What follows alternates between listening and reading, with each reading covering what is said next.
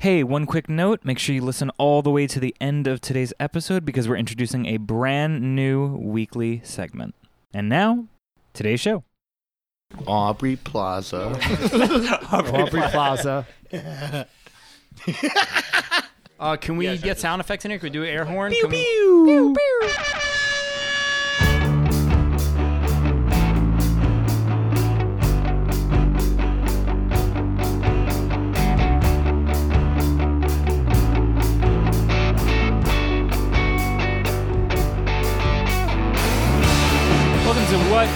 GOAT? My name is John Severn Napolillo. I'm joined as always by my co host, Jamie Fry. Yo, what up? What up, Jamie? And uh, our guest today, uh, a dear, dear friend of ours who I believe Jamie has referred to in the past as our music industry insider friend. Uh, he's I think currently nicer than what I said. That is a lot nicer than what Jamie just said.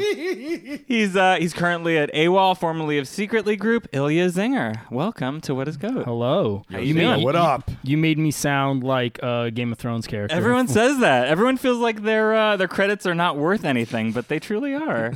we have invited you here today to take on the first artist that we will be speaking about that qualifies as a millennial artist. We're talking about Drake. You know, we don't need to explain to people why Queen are legendary. Uh, These are huge legacy bands that people know. Drake still very much current. So just to put that in the framework of legendary status, he has the most charted songs, 186, among solo artists in the history of the Billboard Hot 100. The most simultaneously charted Hot 100 songs in a single week, 27. The most time on the Hot 100. The most Hot 100 debuts in a single week as well. These are all absolutely legendary, record breaking things. And to have it be an artist that has only been around for about a decade is is pretty wild. You know, we are all Edward R. Murrow alumni, and he is a Degrassi alumni. So just He went to wanna He, he went to Degrassi High. I mean, you know. Jamie, would you consider yourself a Drake fan?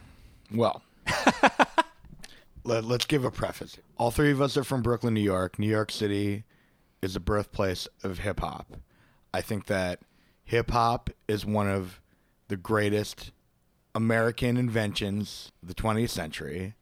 The idea that I personally would like a Canadian millennial hip hop artist is already kind of a stretch. I love hip hop, but I have a huge disconnect with the millennial take on it. I'll just give that as a preface. Also, I kind of think analogous to something like seminal, like the Wu Tang Clan or Public Enemy or Nas, uh, Drake would maybe be like the Barenaked Ladies equivalent, the Canadian. I think this is a roundabout way of saying you're not a Drake fan. I think that there are moments in Drake that I don't hate. I think the idea that he is the major artist of the last 10 years, which everything you said points to that, it just confirms my suspicions that I'm absolutely out of touch. Jamie's going to be the old head today. yes, I am I will t- be sitting in grandpa's chair. Yes, absolutely. Luckily, we have a young, sprightly millennial here with us. Only 36 days older than Aubrey Drake Graham. We're all a bunch of oldies, but Ilya Zinger is here because he's young at heart and he is a Drake fan, correct? I love Drake as much as I hate Jamie's opinion of Drake. I, I will say that um, a year ago I would have gotten a text from one John Neplillo being like, "Yo, this new Drake song, nice for what? Is it good or am I just crazy? Am I like like you you asked me something like, am I am I allowed to like this? Like, can I bump this? Like, this is really I think this is really good." And I was like, "Yes, John, it's okay. You can." I love Nice for What. Yeah, yeah. will absolutely. It was my absolute number one favorite song of last yeah, year. yeah. If I felt like I was selling you meth or something. Yeah, I, I, I don't know if you could hear my voice. I'm still coming to grips with this realization. Yeah, yeah, yeah. It was hard. It was difficult. Um, I think part of that is because of the early parts of Drake's career that I found so unlistenable. the first couple of records, I would go more towards what Jamie was saying, so at odds with my sensibility of what I loved about never mind even hip hop, but also pop music. yeah, we can treat this as group therapy, and you guys can pay me if you want. I'll take money. Uh, we'll we'll work through all of your problems here with Drake. And actually, I like Drake even before he was Drake. I I love Degrassi. I don't know if either of you guys watched Degrassi. It was a great it was a great and interesting show. I did have trouble first. I was like, this, this Jimmy, Jimmy in a wheelchair.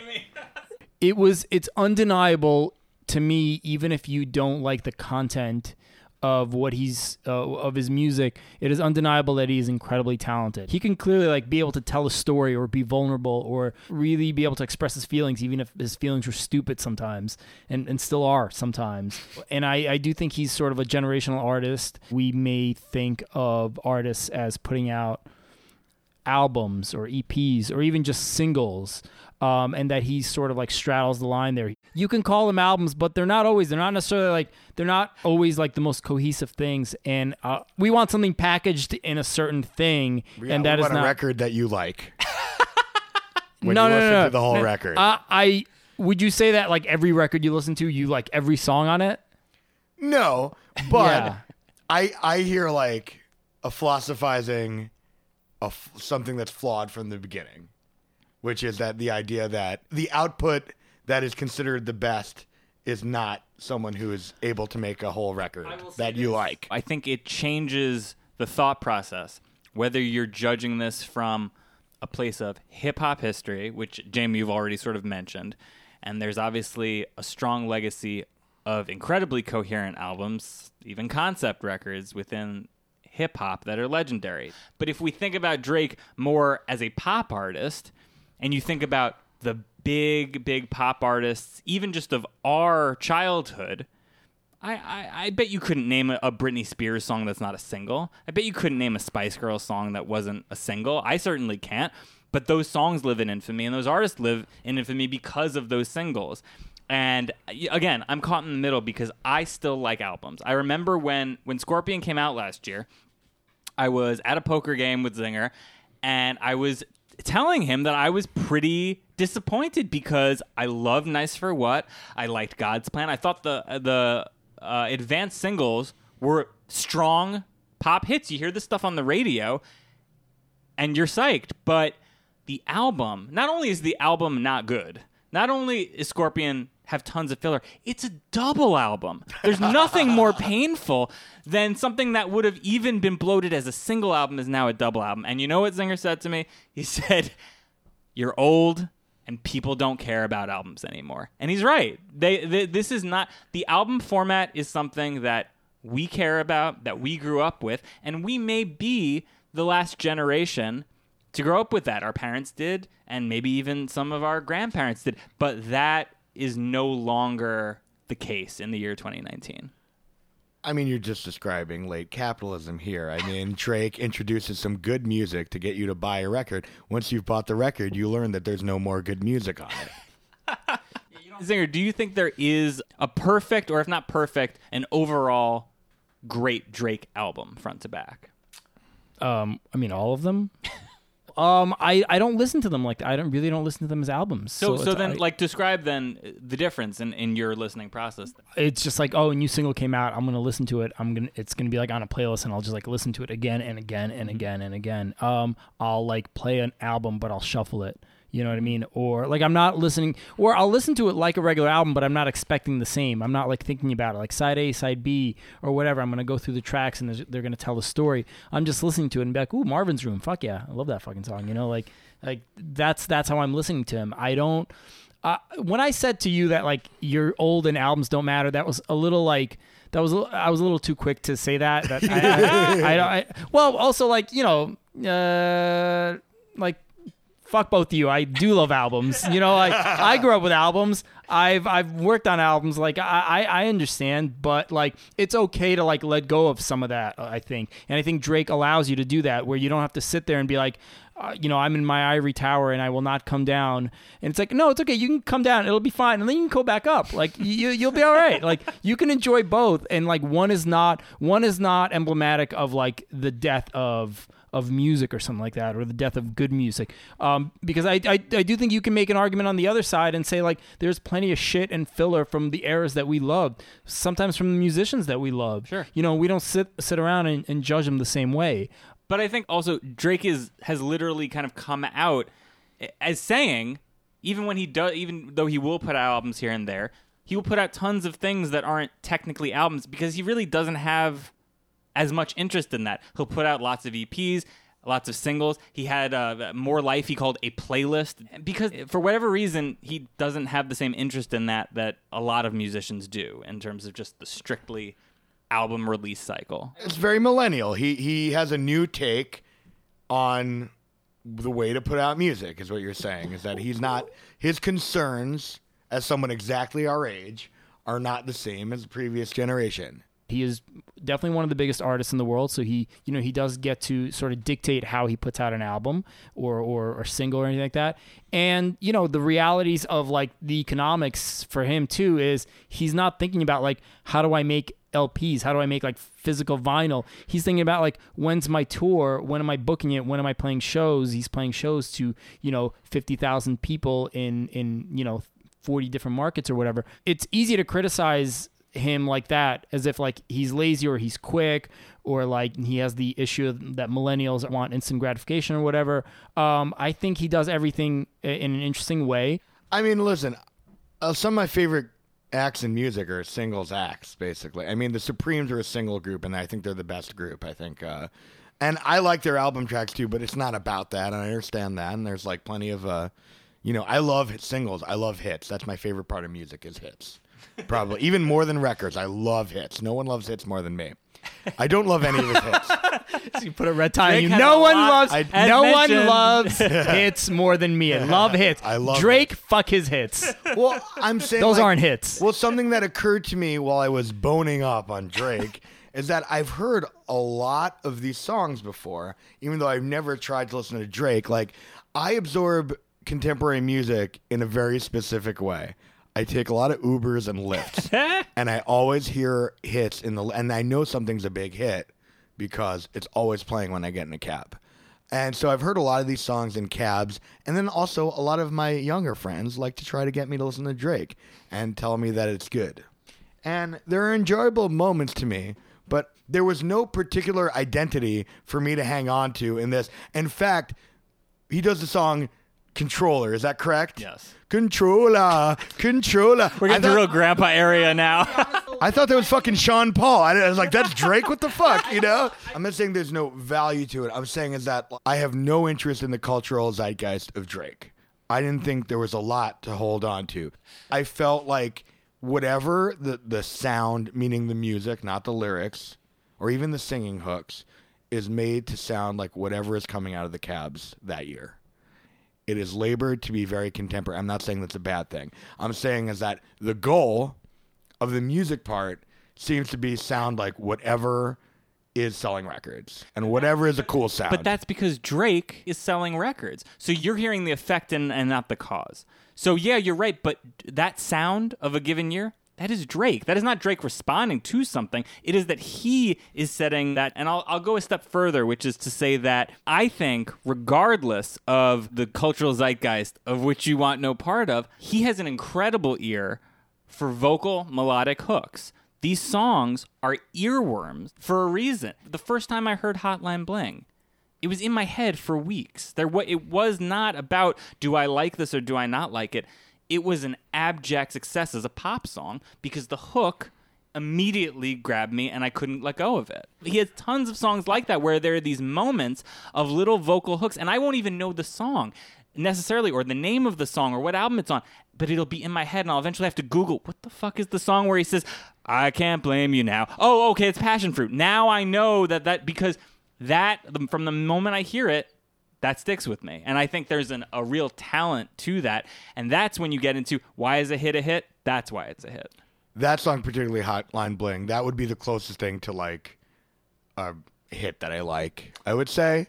But I mean, he is obviously like pinpointed, and the producers he works, whatever his team is, have like pinpointed what is the most like absolutely contemporary sound and what is today's version of the hook is yeah i mean if you're writing the hits then that's in your hands and like hotline bling is very catchy the one where the one where he has a lot of enemies that's an earworm probably the worst offender is the uh started from the bottom when we here, and if the bottom means making more money than I'll ever make in my life when you're 15 or 16 years old, then he started from the bottom. Fine. Let's move. Let's move into the the legitimacy of it then, because I will certainly go to bat for Drake in terms of his music as as pop hits.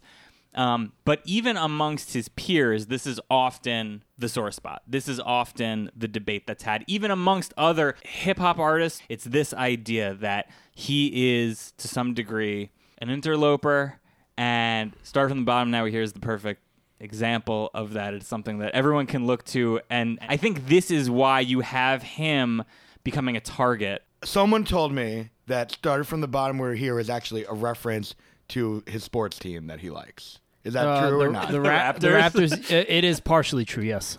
Wouldn't that be proof of the vacancy of, of the song? What, what do you mean? I, and I want to let you go, Zinger, because you know more about this than me. Also, you're a scholar of hip hop in a way that I am not. I love hip hop, but I could lose all of it after we were in high school. I, for the most part, with a few exceptions, I I have become the old person very quickly in this in this conversation of hip hop. However, okay, so rags to riches is not just a cliche of hip hop, it is part of the story.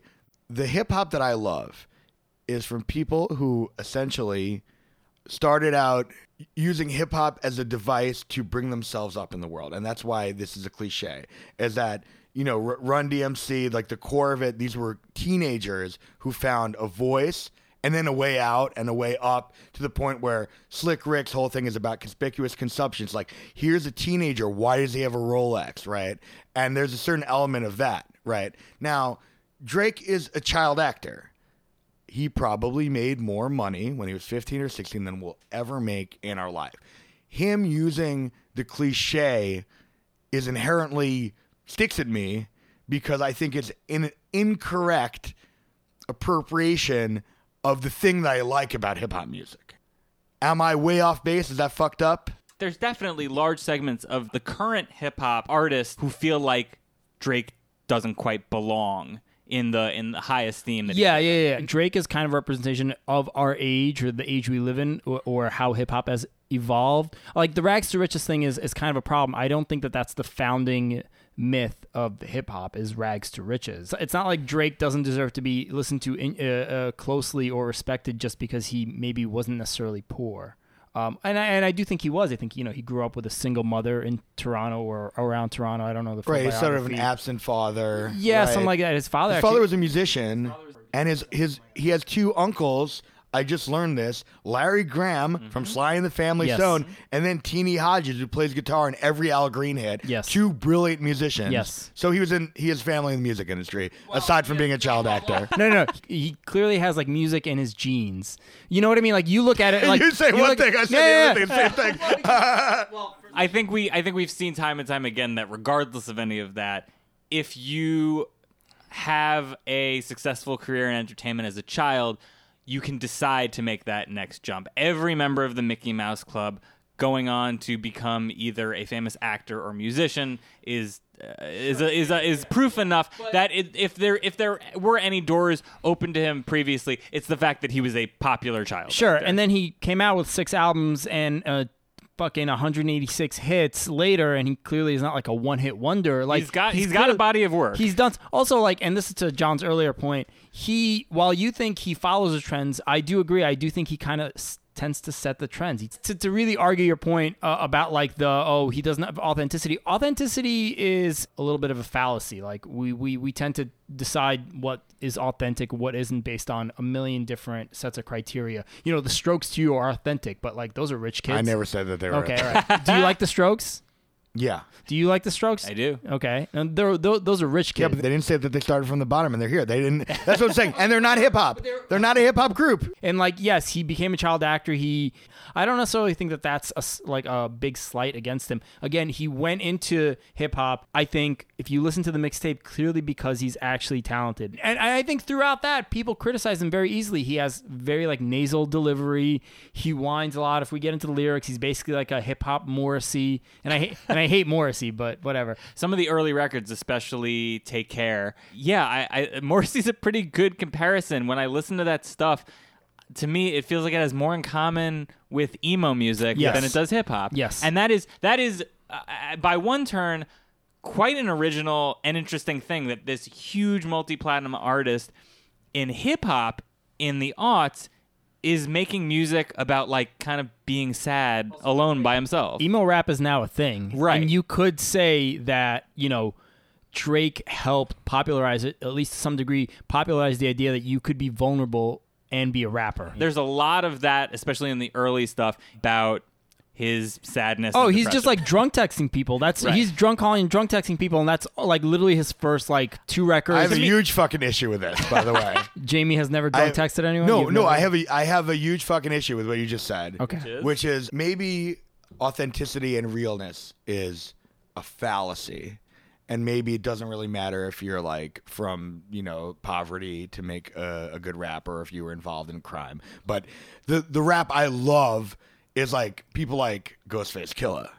You know, people like Jay Z, like early Jay Z when he was very good, or Biggie or something like that. This is the rap that I love. I'm saying that's a personal choice, and there's definitely a gener. This is where I'm being the grandpa, but the idea that he's uh, it's, oh what a what a brilliant idea vulnerable rapper is like can you think of anything more vulnerable than uh, Biggie's suicidal thoughts or really any Ghostface Killah record. These guys are vulnerable too without being cute. There's a difference here because this is a generational difference. Those guys come from hip hop as a code and a life, I think. D- strongly disagree. I mean, like, I think they come from a different background. Biggie grew up fairly sheltered and pampered, but he happened to like live in a terrible neighborhood. And ultimately, these are very like talented people, though, uh, who are making talented music, and we see And vulnerable, talented and vulnerable. and Sometimes, brave, sometimes I think. But you, you talk about like oh how they grew up or like there's some code like w- w- first of all we're, we're three white guys like we can't really talk about like hip hop. Yeah, we don't decide what hip hop is, and No, and we don't decide what hip hop code is, and we don't decide the authenticity of like criminal life. the boundary that you're saying, like to me, it's like for all this boundary pushing of Drake and what he did with the genre and stuff is complaining about your girlfriend. And I think the emo thing is really dead on. And I think that this is a real difference in what you can get away with now versus how the genre changed. Because I understand that younger people are, than me who grew up with Drake do not give a fuck about anything I just said in terms of like authentic hip hop persona, which is just something I personally love. Because you think because I love these New York guys. because you think it's authentic, not because it is necessarily authentic. I'm saying because it because it hits me in a gut level. The idea that the groundbreaking concept in hip hop lyrics is a guy who is famous, is rich, gets laid all the time, complaining about the women in his life and harping on it to the point where I'm like, do you have anything else to talk about? That is not a revelation to me. And all I love love songs, romance in music is the best part of music. Motown is all about romance. The Beach Boys, Phil Spector, The Great American Songbook, Gershwin, these are all songs that deal with the human experience of love, romance, heartache, feeling alone, feeling disconnected from someone, feeling connected to someone, all this stuff. This is the beauty of music. This is what makes music great.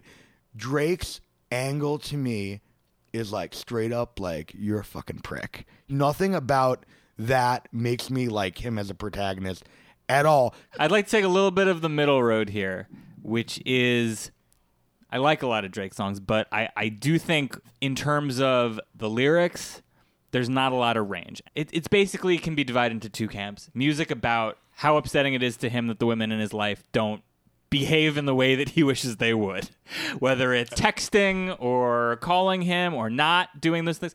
And then there is the other half of his material, which typically is about how he's upset that he's not getting respect he deserves from his peers. from Jamie Fry, yeah. and from Jamie. And it from- mostly revolves around these two and from. Ghostface Killah. Actually, this is something I've been like waiting to bring up. Here's the first time I ever knew who Drake was. Ghostface Killah's top 10 softest rappers of the year. Do you guys remember this? That wasn't Yes. a real Ghostface. I know, but it was it was an yeah, internet wasn't- it was- phenomenon. It was, a, no, it was a blog, yeah, Which yeah. made It's me laugh very still, much. It is still around, But- but I love that. really. I didn't even know who Drake was at the time. You know who I thought Drake was? I had misinformation. I had seen Degrassi and I knew Jimmy from Degrassi, but I thought that Drake was Drake from The Adventures of Drake and Josh. For know what that years. It's a Disney It's show. a Disney show that my sister watched. I will- That's I- who I thought it was for years. Okay, I, I will say this one other thing that is an issue, especially with the 10 softest rappers. Like, first of all, like, I, I think to some degree Drake loves that shit because, like, he understands that people don't respect him the same way they mm-hmm. might respect, quote unquote, hard rapper or whatever it is you want to uh, call him. I think one issue with that is you have to consider that, like, demographics for Drake are different. More women listen to, to Drake than, like, listen to, like, Ghostface. Like, even if you're not, like, a fucking criminal, you're just like a rapper, but you're, like, painting this narrative or this story or whatever. Maybe, like, people don't always want to hear all that shit. So they just want to hear a rapper who is complaining about, you know, girls who don't like him. Zinger, What's I'm not. wrong with I'm that? not sold. I think here's a generational difference between rappers who are 10 or 20 years older than Drake versus Drake now. Now, I think that a lot of the rappers I love are overtly misogynist. I love NWA and I love Ice Cube.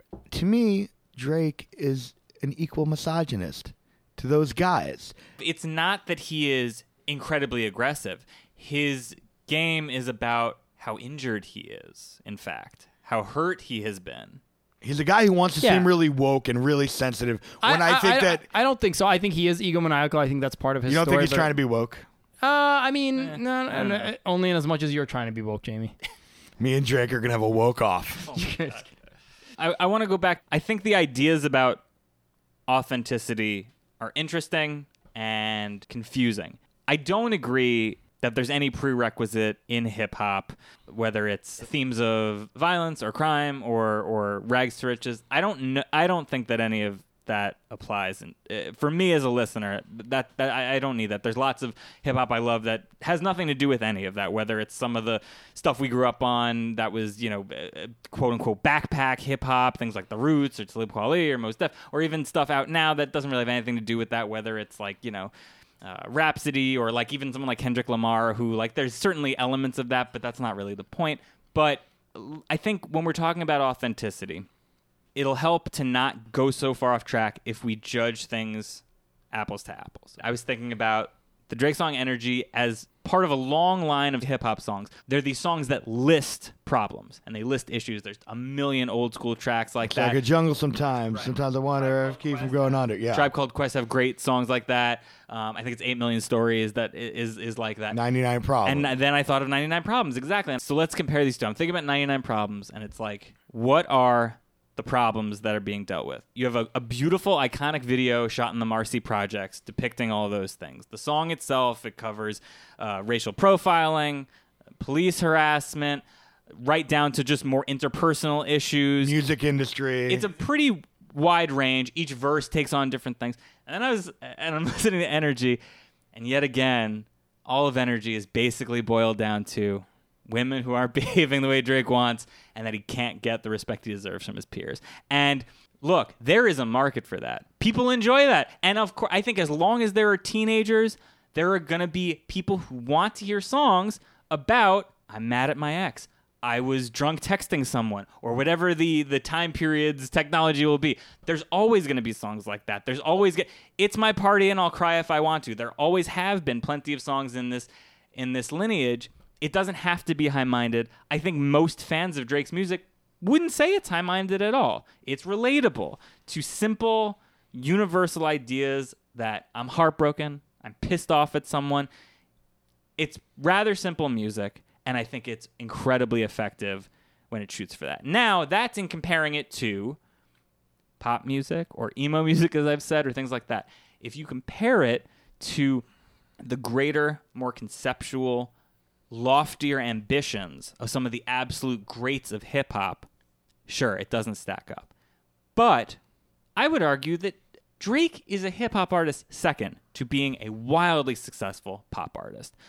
Some of his biggest hits don't have a trace of hip hop at all. Yeah. Passion Fruit, Hotline Bling, Hold on, we're going home. uh, right. These are songs that could have been done by other pop acts with no ties to hip hop music at all. He lives these two different lives, and that's interesting in and of itself. It's unique in and of itself.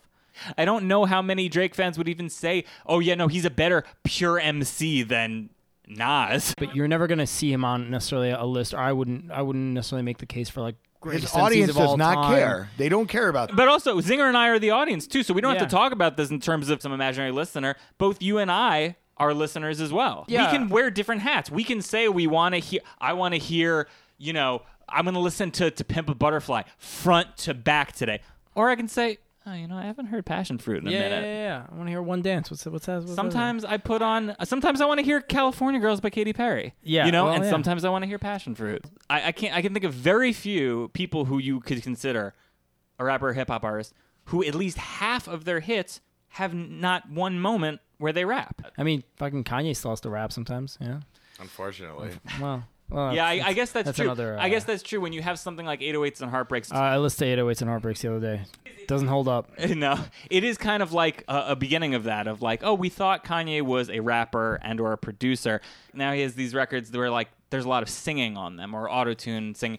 But Drake is like much more extreme in that like Drake is straight up making like R&B. yeah, you can hear a song. I mean, to the degree you mentioned the, the the timbre of his voice as well. There are songs when he raps where he sounds like an absolutely different human being than when Yes. he sings.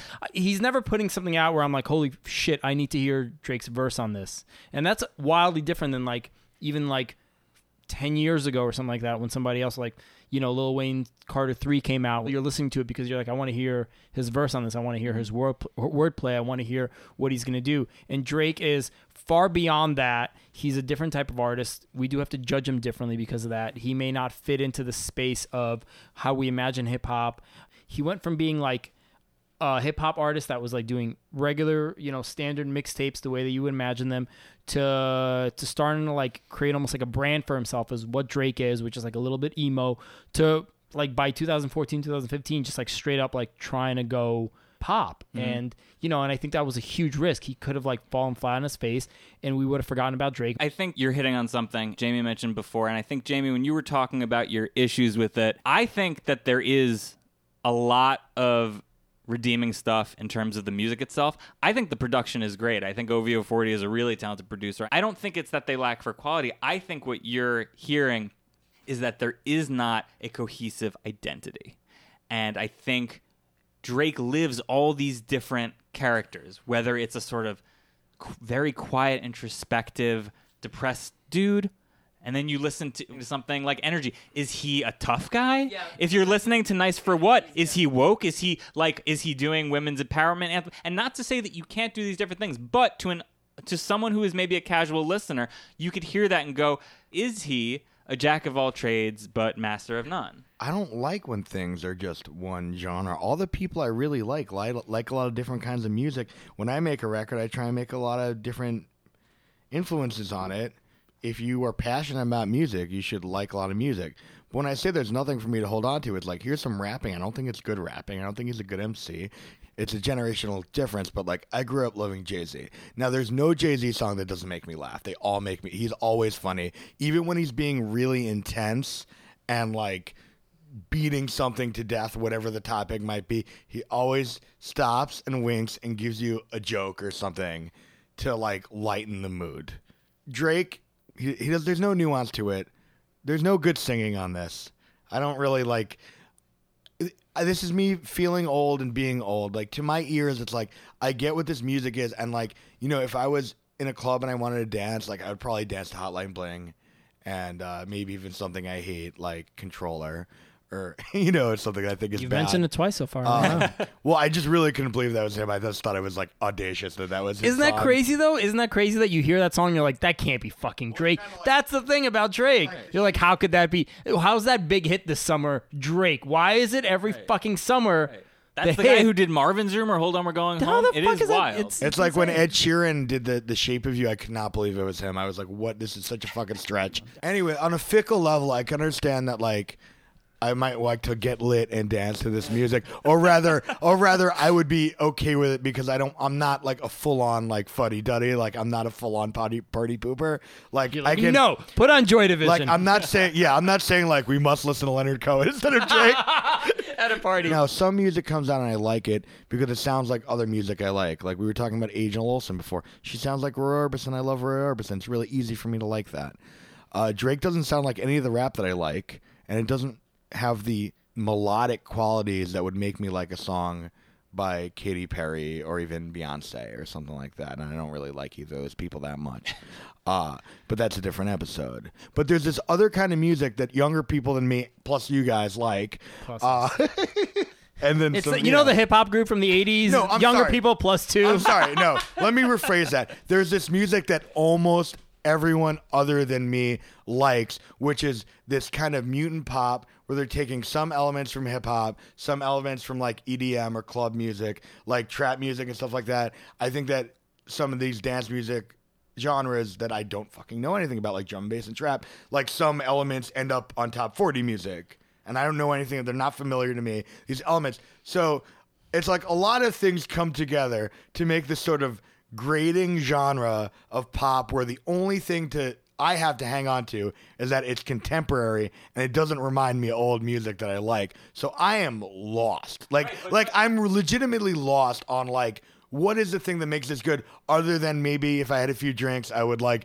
bump and grind to this But music. look, the other side of the coin of exactly what you said. You've proved the point of what's good about it. It doesn't work in any sort of throwback way. It doesn't call back to some other era. It's not just an update or a new version of a 90s rap thing or 80s rap thing. It's not Angel Olsen doing Roy Orbison. It is wholly different, and if it if and when it does pull from anything, it pulls from other things that are exclusively contemporary as well. So it's what you find leaving you without something to hold on to is that it's forward looking, it's not backwards looking. If you look at maybe his features or things like that, he's on a Migos track.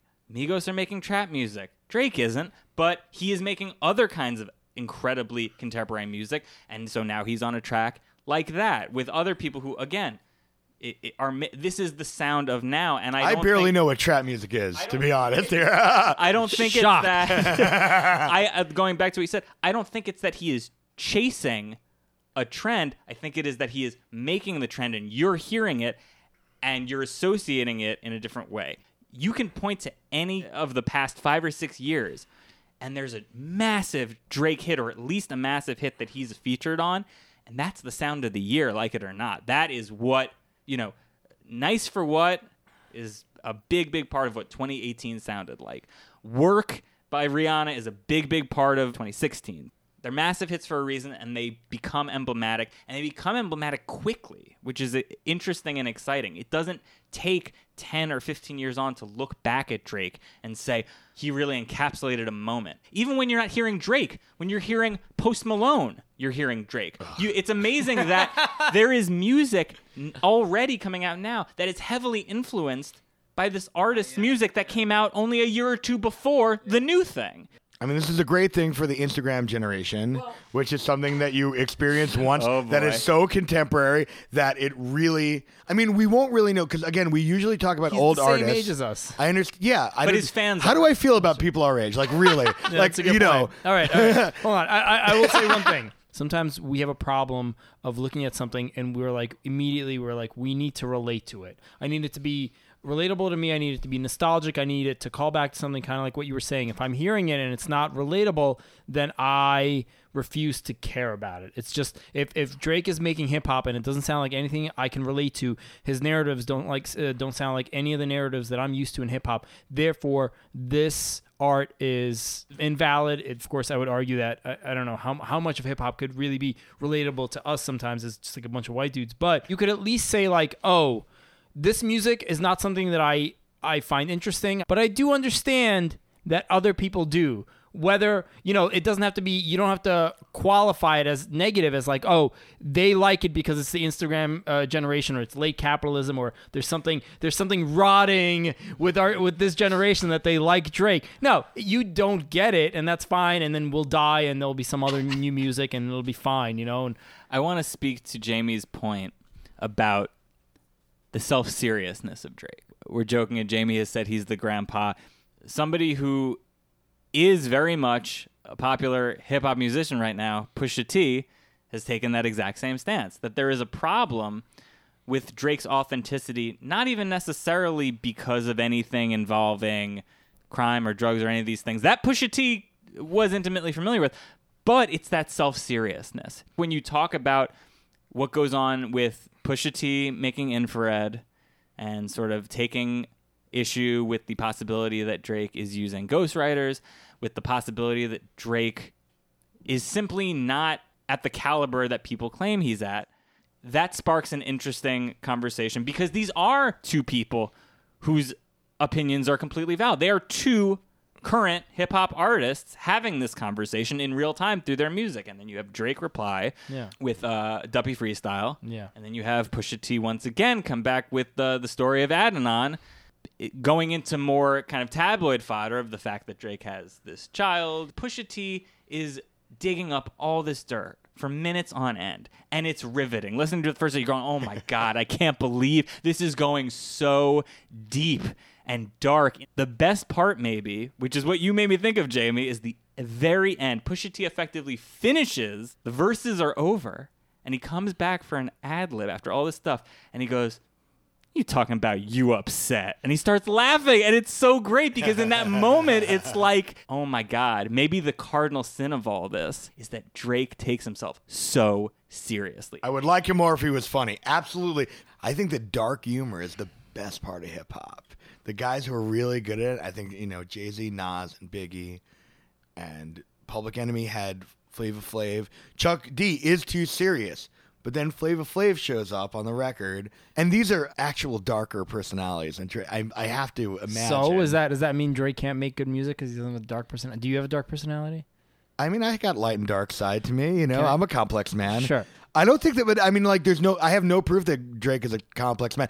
If I, let's say I sit down at a bar and I start talking to someone, we're the exact same age. So if he wasn't a billionaire and I wasn't a scrub, it's like very possible that we would be in the same place doing the same thing since we're You the same Drake? age. Let's say I sat down with a bar next to a guy who kind of like everything was going well for this person and they could ostensibly have any woman they want and listen to him complain about his life. I would be like, in a serious way without making me laugh at all, I would be like, I want to talk to a different person. Can I talk to a different person? Do I have to talk to this fucking guy? I don't want to talk to Drake, but I want to hear his new song. But would you have a beer with him like George W? Oh, I will say. Can I can I give you some some music industry insight? please Uh, Drake does have a ghostwriter, really and it's Ghostface. no, I'm kidding. Drake's ghostwriter is actually Conor Oberst. oh God. Yeah, no, probably. Yeah, again, we we get into those pitfalls of like, well, they're not these people, so Right. you know, and they don't do this and this, and it's like, well, he's on his own level, and clearly he's found success doing it. He's not like some new kid with one mixtape out. Like he's clearly found. Yes, as a capitalist, he's fantastic. He's Oh, wonderful at making It's not- money. Who else is not a capitalist, Jamie? I'm not Are you saying not that a I'm capitalist? I love no, no, capitalist I mean, we all, we all like money. Capitalist I'm just Jamie is my favorite Jamie. I'm just saying is that like Also, in Toronto, they're not considered capitalists. I'm just saying he is Canadian. I mean, I think the one the one thing that I excuse him for is that he's Canadian. I love Canadians, but but I would say that if I had Oh to my characterize God. Canadians, they're too nice to be rappers. Anyway, Can we talk about something real Anyway. for a second? I know we've been talking about Drake for all. I just want to talk about something very real and very close to both our hearts, Jamie. And it is the fact that Aubrey Graham Plaza Drake, Jew. He's an Ashkenaz Jew, at least half. And he had a bar mitzvah, is that Of course correct? he had a fucking bar mitzvah. Hell yeah, fucking right. That's the Hold that's on. the one thing I like about him. Hold on. I will You say, touched Jamie, upon it. Jamie, how can you hate on Drake when he is ostensibly the greatest pop star of our time that is a Jew? To me, that is the ultimate beauty of this. It, it is the idea that in 30 years, a woman will say to her son, what are you doing with this med school? Why don't you become a famous rapper like your cousin drake like your cousin Drake, like your uncle at that point? If Drake is actually a Jew, why couldn't he make me laugh one time? wow. this show is called What is GOAT? It's not who makes the most money. It's not who's most prevalent this fucking second. It's who is in the canon. There are a lot of great arguments as to like what, you know, why Jake Jake Jake Christ. Z. There's Hold on. Jay Z's Jewish You guys- cousin, Jake. You guys have made a lot of great arguments as to why Drake is successful, why other people like him, why he makes a lot of money, why he's a contemporary, ubiquitous artist. But there's no sell to me that he's goat. I'm s- there just is none. But let's go back for a second. Let's not pretend like things like selling records has nothing to do with this. It has everything to do with it. Nirvana sold tons of records, Queen sold tons of records, and Drake is in these conversations. Your reach is a big part of your legacy. The amount of hits you have is not about the money you take home, it's about the reach and about the impact on the musical landscape, about the impact on radio and the songs that people hold dear uh, and maybe pass on to the next generation. We aren't having conversations about artists who don't sell millions of records. It's that simple. Is that good or bad? I don't know, but let's not pretend it's not integral. Well, he made it to the conversation. He made it to the question, what is GOAT? Sure. You guys aren't going to be having a podcast episode about Daniel Johnston? These are different barometers. Some people can live in obscurity, but they live as legends. Right, They cult. have yes, right, he- cult figures. Yes, Drake is not a cult person. He is a mainstream juggernaut of of music. Drake has a lot of hits, but none of them bring me any joy. It's like Maria Kondo. It's like if it doesn't bring you any joy, Wow. I would toss his whole catalog. let's see. Let's see in 55 years, and then we'll be very old, but I'm sure we'll be still arguing about music. I'll be doing it at a diner, though. at the senior center the playing senior canasta. center, yeah. Uh, so we can basically check in for the rest of our lives and see how Hotline Bling stands up against Always Be My Baby or Do I Love You. And I think that I'm gonna fucking win. I'm sorry. That's not. That's again. That's really not apples to apples. I understand if we're comparing like the artistry and like the how long someone will exist and influence other artists. Um, Drake obviously hasn't been around for too long, but he clearly has influenced a lot of Oh, artists. totally, yeah. He's just influenced But artists that you don't like. I like. Nothing I like. right. In fact, I would even go so far as to say is that the paradigm of Drake's mutant pop of where it's sometimes you take some elements of let's call it vocal pop as a very baseline thing, vocal pop, hip hop, and EDM is pushing artists that I might have liked otherwise to make music that sounds like nothing to me. There is a disparity in 99% of the songs on the radio Oh, God. sounding like Drake. Where is the 1% of the songs that don't sound like Drake? Well, I thank you for listening to the prequel episode of our coming of age drama where three old men meet up at age 83 to find out if Drake has longevity. yeah. So is Drake goat? We'll find out in 50 years. Tune in again as we flash forward to Flash the forward to to the 80. truly elderly versions of ourselves Yeah. discussing this. We'll see you at the old folks' home. Uh, Zinger, thanks so much for being here. Thank you for having me. So we're introducing a new segment here now on uh, what is goat. We're calling this Third party goats. third party goats. We have so many conversations here about people that are held in very, very high esteem. Whether you love them or you hate them, they are the standard bearers. So, for this segment, we wanted to make people aware of bands that we personally think are amazing, albums we think are really fantastic, but most listeners probably don't know about. And maybe some know about them, but haven't really given them the attention that we think should be given to them. They might be legacy bands that aren't as popular as some of the uh, bands you might hear on, say, classic rock radio or oldies radio. They might be new young bands that haven't broken yet, uh, or anything in between. Today's our first segment on this, and we're going to have Jamie talk about a record that he loves. All right. For my third party goat, I want to talk about a record and a group that is popular, I think, with the baby boomers to some degree that I don't believe anyone our age listens to. Um, this is a group called the Roches, three Irish girls from New Jersey, sisters Maggie, Terre, and Suzzy Roche. They first recorded with Paul Simon, I believe, on the There Goes Rhymin' Simon album, and they were a New York City group, kind of in the folk, uh, like the Bleecker Street folk scene. I think the only thing I knew about them was that they're tangentially related to the Wainwrights, and that they do a Christmas record that my friend's mother likes. So when I heard the self-titled Roches, produced by Adrian Belew in 1980, I did not think uh, that this was something that I would get into. Uh, the song was the second track on the record, the Hammond song, might be the best harmony singing I've ever heard in my life. The lyric is also incredible, and it contains an extremely weird guitar solo by Adrian Belew. In fact, when I heard the song, not knowing it was the Roches, I thought it was a contemporary group, maybe something like the Arcade Fire or something in that area, because it's um, a very, very weird piece of pop music. The rest of the record is slightly more folky, but I don't know. There's something about lyricists from New York and New Jersey, from the tri-state area, that have this kind of frank bite, and even if they sing in this sort of uh, a sweet way, there's a real bite and a real closeness to the lyrics. and the harmonies are so complex. I would put them in the category of the Beach Boys or the Bee Gees, and they might actually be better singers. And there's something also about a family band and siblings singing together that makes both those groups so great that is so apparent in the vocal dynamic of the group. And the three sisters often all sing lead in different bits of the song, which is something you don't hear too often. Uh, if you like harmony singing at all, you must listen to the Roches. They are a third party goat candidate. Thank you for listening to What is Goat. I'm John Severin Napolello. I'm Jamie Fry.